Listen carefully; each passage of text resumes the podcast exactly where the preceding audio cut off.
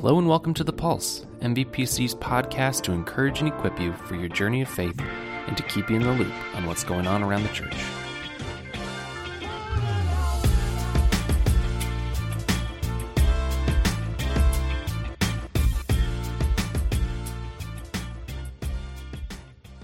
Well, happy Thursday, everyone. This is episode 9 of The Pulse. Last week, I shared with you a little bit about Serve Sunday and gave a run through of most of our service projects. It really has been exciting to see people sign up for projects, including the World Vision Global 6K for Water, which both raises awareness around the importance of providing clean water, but it also does in fact provide clean water to people as a result of the registration fee.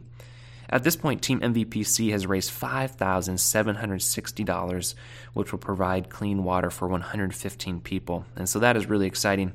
It's also fun to note that at the time of recording this, we are the 12th ranked team in terms of money raised, and this is out of over 800 teams. So that too is very exciting and something that we should be really excited about and celebrating.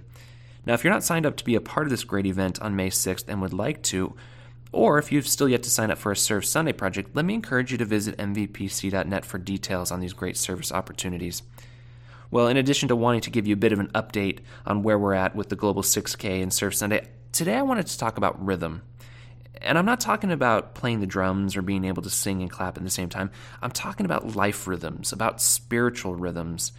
A few years ago, I got invited to be a part of a cohort of leaders from around the country as a part of a program called Rhythm in 20. And the purpose of this cohort was to dive in and explore what it means to live life with rhythm, healthy rhythms, the type of rhythms that help you grow spiritually, the type of rhythms that help you lead well in your families and places of work, and at the end of the day, the types of rhythms that help you to live intentionally and at a pace that will allow you to finish well. The reality is this is a great struggle. There are many demands on our time, so many expectations, so many places to be, and we can find ourselves getting swept away into the rapids where we are simply hanging on for dear life rather than really experiencing and living life as God intended. As a result of my time with Rhythm in 20, this cohort that I was a part of, I've kind of developed this rhythm alarm that starts to go off in my head when I become overly busy. And I have to be honest, it has been going off quite a bit lately. This is because I, like many of you, have a lot of things going on in life. Sometimes the busyness is personal, sometimes it's professional, sometimes it's a combination of the two. And while we can muscle through the business for a period of time, it is important to recognize that such a frantic pace is truly unsustainable and will not allow us to finish well.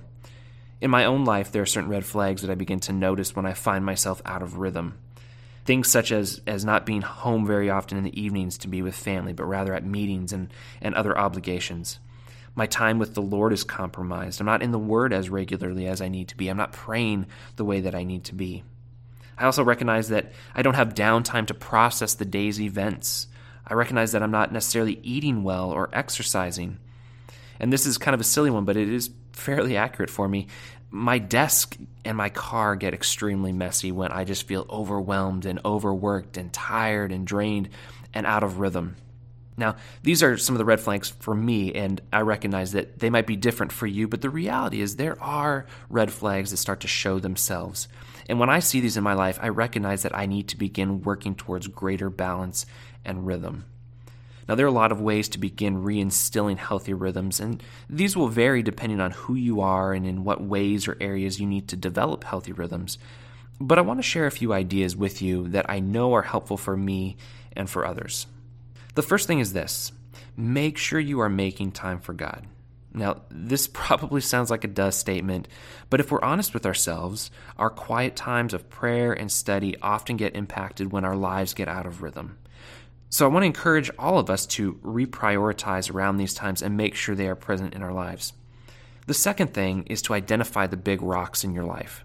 And what I mean by that is this: I want you to imagine a bucket that you want to fill with rocks and sand. If you fill the bucket first with sand, then there just really isn't going to be any room for the rocks. However, if you put the rocks in first, making them the priority, there will still be a lot of room to pour the sand in around them. And this really is the same principle that applies to our scheduling. We need to identify what the big rocks are, the primary things that we need to attend to.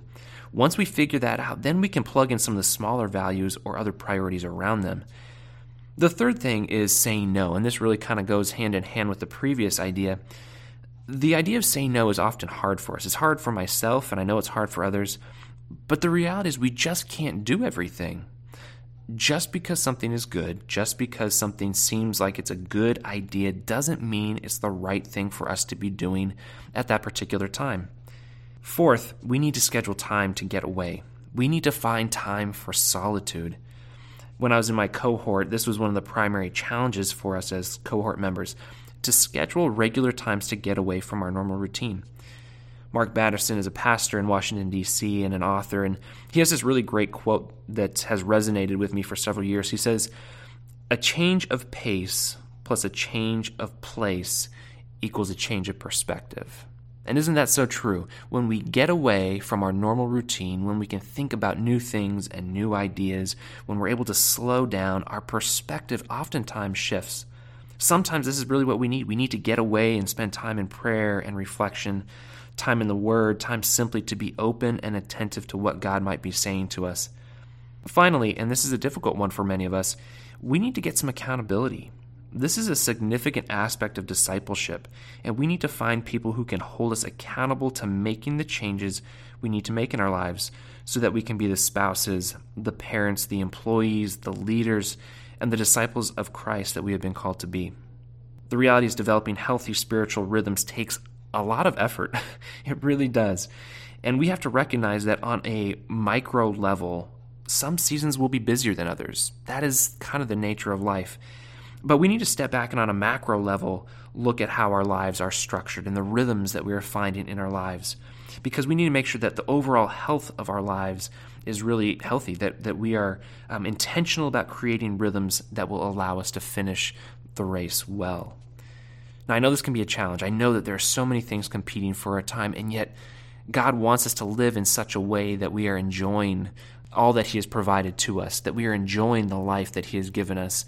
And part of that means making sure that we are connecting with Him and connecting with the other people in our lives that matter to us. And so as you go about your day, as you go about your weeks, I want to encourage you to watch out for those red flags, those warning signs for being out of rhythm.